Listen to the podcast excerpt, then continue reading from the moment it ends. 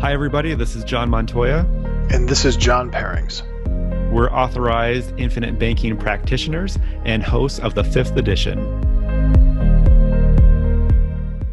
Episode number 24 Understanding Whole Life Insurance Dividends.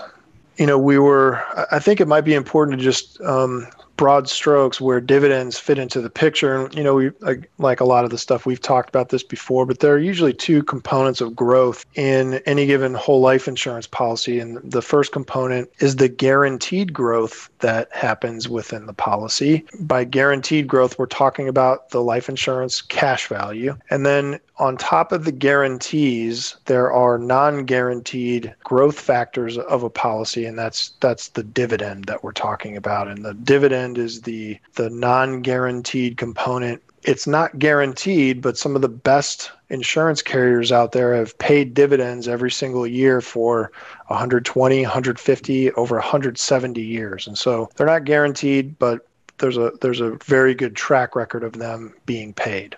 Yeah, and one of the important things to really know about dividends, especially as it applies to infinite banking, is how they are different when coming from a life insurance company than they are when, say, you own a stock. Two completely different types of dividends. Right. And I think one thing to quickly point out is since there are there are different types of permanent life insurance policies and we've talked about universal life products and those are typically characterized as permanent, even though I could argue that they're not truly a permanent life insurance product. But dividends are only paid on whole life insurance policies. There are some other types, like endowment type policies, but for the sake of today's conversation, dividends are a characteristic of whole life insurance policies with a participating mutual insurance company. And that's the important key factor there is participating, where the policy owners are actual owners of the mutual insurance company. That's a key point. And to have a participating policy is is really a requirement for IBC because if you're dealing with a, a life insurance company that say is a stock-based company versus a mutual, and what that really means is their ownership can be purchased on the, on the exchanges. Dow Jones being an example, you can buy stock in big name life insurance companies where you know all it takes is an e-trade account to basically go buy stock in those companies and you get to participate in their dividend for the performance of those companies. A mutual based company is one where it's privately owned and the whole life policyholders get to benefit from that surplus profit that the life insurance company creates. So when we're talking about participating policies we're talking about policies where we are the owners of the life insurance company because we have whole life policies uh, with these companies and we participate in those profits. Uh, an example from my life, an unfortunate example, my parents purchased one of those baby Gerber policies for me when I was a newborn. And they didn't realize it and of course i didn't realize it uh, later on until much later on that these policies are not participating policies. So I never actually received a dividend on that Gerber Life policy while I was growing up. The the impact that it had on the growth was pretty substantial. So you do want to make sure when you're implementing IBC, you're working with an advisor who not only is an authorized advisor, but you're working with a life insurance company that has participating dividends. So you mean to tell me you didn't have the conversation with your parents about participating versus non-participating as a as a baby? No, I didn't even know I was participating in a whole life policy. to be honest with you. Uh, very good, very good. Meta, very meta. Um, well, you know, so it is interesting because as as we look at these participating companies, what the dividend really is is a what's called a return of premium. And it, it's important to understand that whole life insurance is a conservative financial product that provides guaranteed cash flows, either in the form of the death benefit or guaranteed access to the cash value, or when the policy endows. If you happen to, you know, with some in some cases, if you live to 121, the policy will endow and the and the death benefit is still paid. And so it follows that they would price their products accordingly to make and provide some cushion And so when they calculate premiums, they calculate these using the maximum cost of insurance, the maximum costs that they think it takes to run the insurance company, and the minimum guaranteed interest charges. And this is important because what they're doing is they're building in some conservative cushion to, along with the actual actuarial calculations, provide these guaranteed cash flows to policy owners. And so the recent Dave Ramsey thing where he came out and he he basically kind of tried to bash dividends as a return of premium where you're essentially overpaying and you're just getting the money back. One of the difficult things out there is, you know, that actually is a true statement taken out of context in the fact that in what world do you consider saving an overpayment or you know if you build cushion into your into your monthly or yearly budget how is that overpaying if you're actually saving that money and that money is going to you? And so the reality is you get the rate of return so to speak on the guarantees plus the dividend that's going to be what it's going to be. And so there whether or not you're overpaying doesn't really have anything to do with what your the actual performance of this guaranteed cash product I have two thoughts on that that came to mind. First, it relates to this question that I'll get from people How much does it cost to get started? Mm-hmm.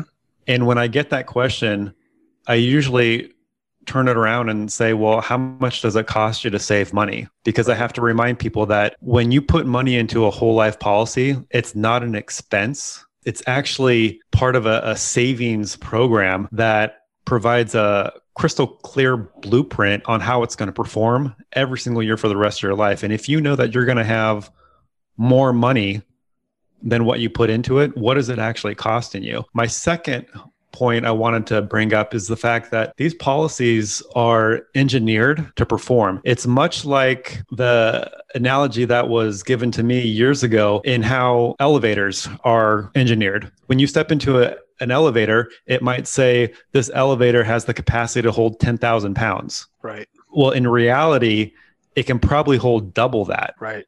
It, it's it's I don't know if over engineered is is the right word, but that's the way these whole life policies are designed. They're so conservative and ultra cautious. They're actually charging more in premium than they think they'll need, but that's a good thing because you want to have that cushion. And the beautiful thing is, you know, bringing it all back is that if they're overcharging, guess what? It's going to come back. That's right. And it's it's like creating a cushion in your business or in your personal life. I mean, the, having that come back to you is is not necessarily is not a bad thing. All you're doing is creating a larger and larger pool of capital that has guarantees. And so his whole thing is, well, all you're doing is overpaying when you could be putting that money in the stock market. And then he goes on to compare, you know, whatever the you know rate of return, so to speak, of an insurance policy. Let's say it's four or five percent. He goes and compares that to twelve percent in mutual funds, which is like an outlandish statement to be to begin with. But then it's also well, if you're going to compare those two products, let's compare the guaranteed numbers. What are your guaranteed numbers in your mutual fund? What are the after tax guarantees of the mutual fund? What are the after fees guarantees of the mutual fund. And so it becomes a little bit of a different conversation when you remind people that we're talking about a guaranteed cash product, not an investment. I think we've probably beaten that to death, but it's so important because people just really get confused in terms of you know what we're actually doing with whole life insurance. In uh, in beating this one to death, I'll, I'll throw another one out there. How many All people? Right. How many people like getting a tax refund and celebrate? the great point. We're like, oh, I got a tax refund where you know you're basically saying that people are cushioning their what they pay in taxes every year and they're getting it back. Well, also here's something that here's something to think of. You know, if you let's say you didn't overpay and quote unquote overpay and you put that money in a mutual fund, well, what's that little bit of difference in a mutual fund? What's that going to do for you if you were to die the following week. The little bit of, I don't know, you could almost think of it as like escrowed money that gets returned to you. That little bit of money, you're paying a certain amount of money to create a certain outcome if something uncertain happens in your life, like if you pass away or you become disabled, you become chronically ill, you know, something like that, where you will not get those benefits investing in mutual funds. Yeah, I think the key word I just took from that is you're paying for the outcomes. I think that's really profound because really with a mutual fund and that type of investing there there is no outcome other than speculation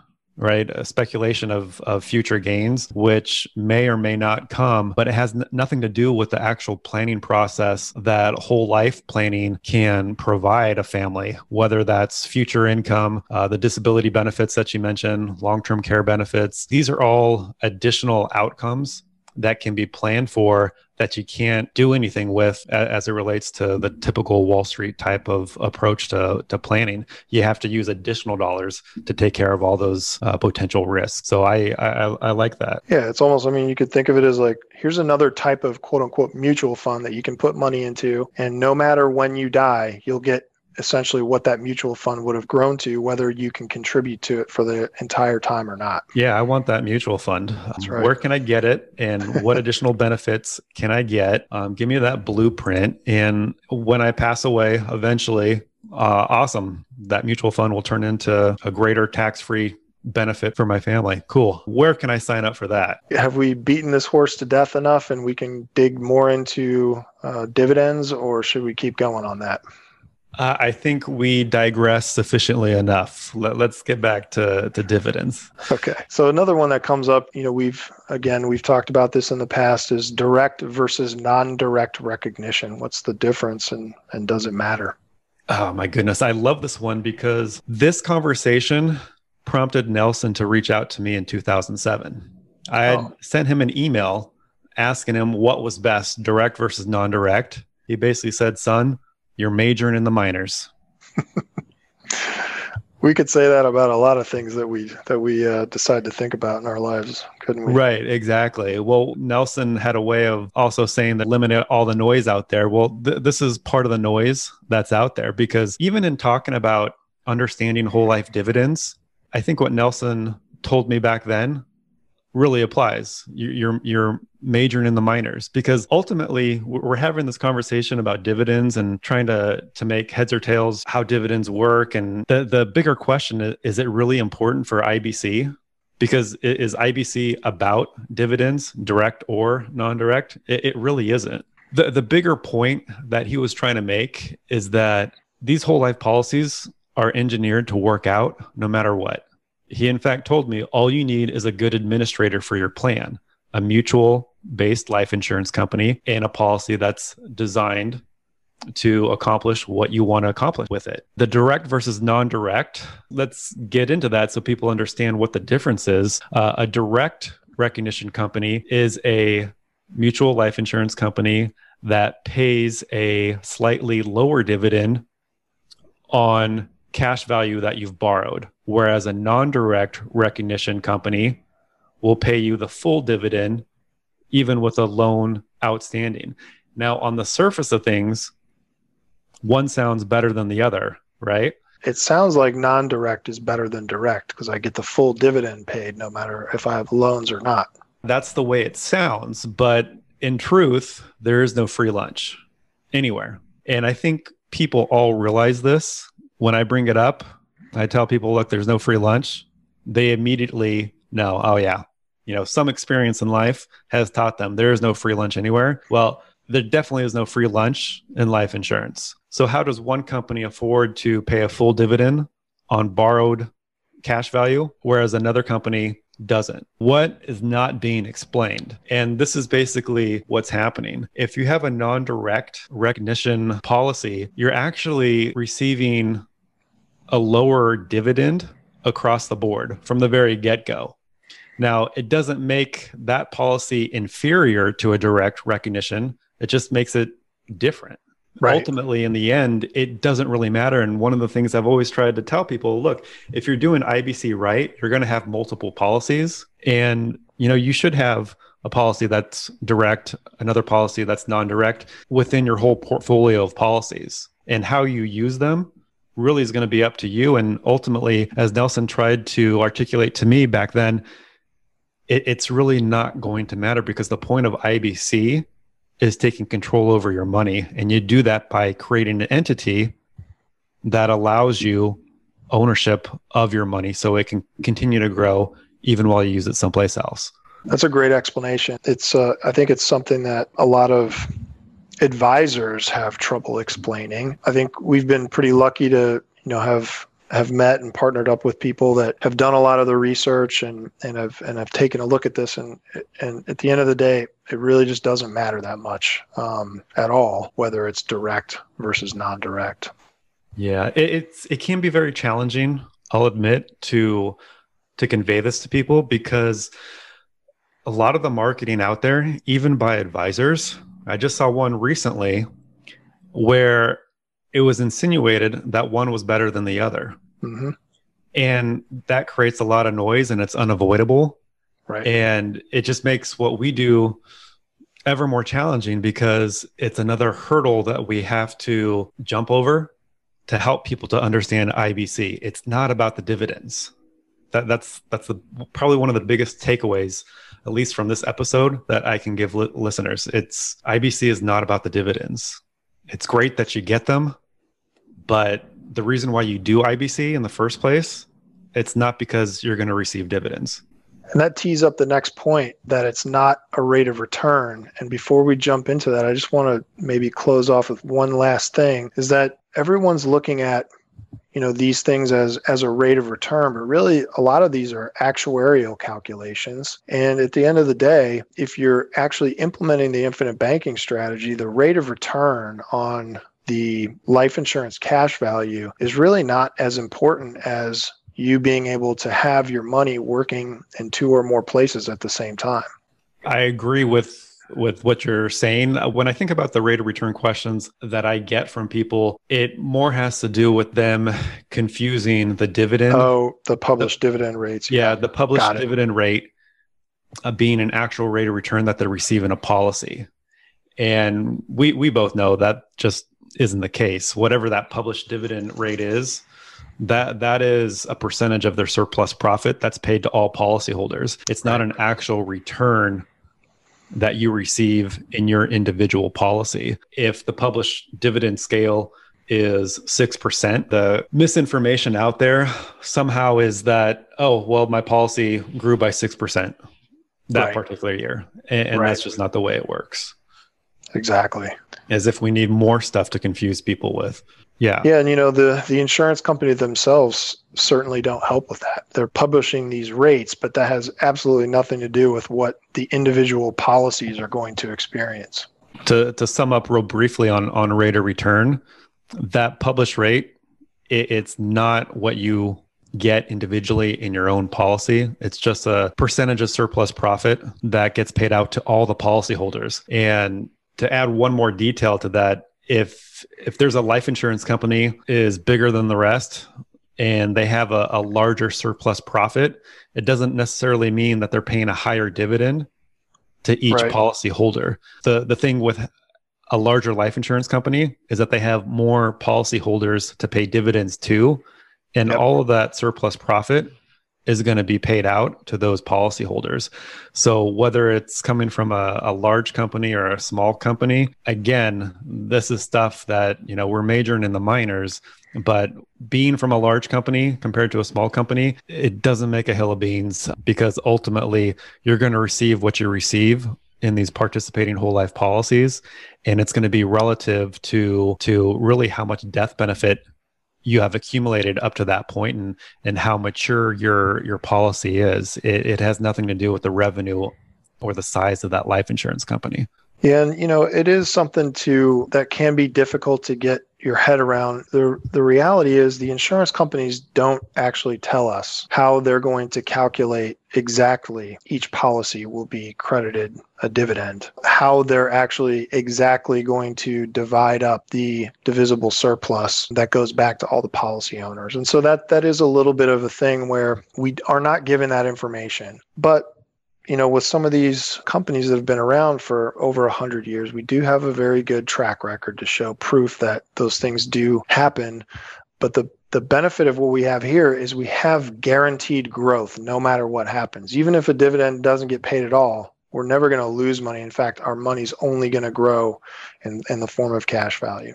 And so maybe just to to wrap things up and sum things up dividends are a return of premium. So it's almost like we're putting money into a type of an emergency fund that at the end of the year if we if we didn't experience you know some of the costs that we thought we might experience from an emergency standpoint we can free up a portion of that emergency fund and reallocate that back towards other more productive areas of our life without having worried about whether or not those emergencies pop up. So ready for anything and if any part of the show was confusing, just remember don't major in the minors. Uh, I'm kidding, of course. Uh, if you want to major in the minors, uh, let us know. Let us know what your questions are. We'll be happy to answer them. You can go to the fifth edition.com, reach out to us, and let us know what's on your mind and take you down that road so you can learn and implement IBC into your life. Awesome. Take care, everybody.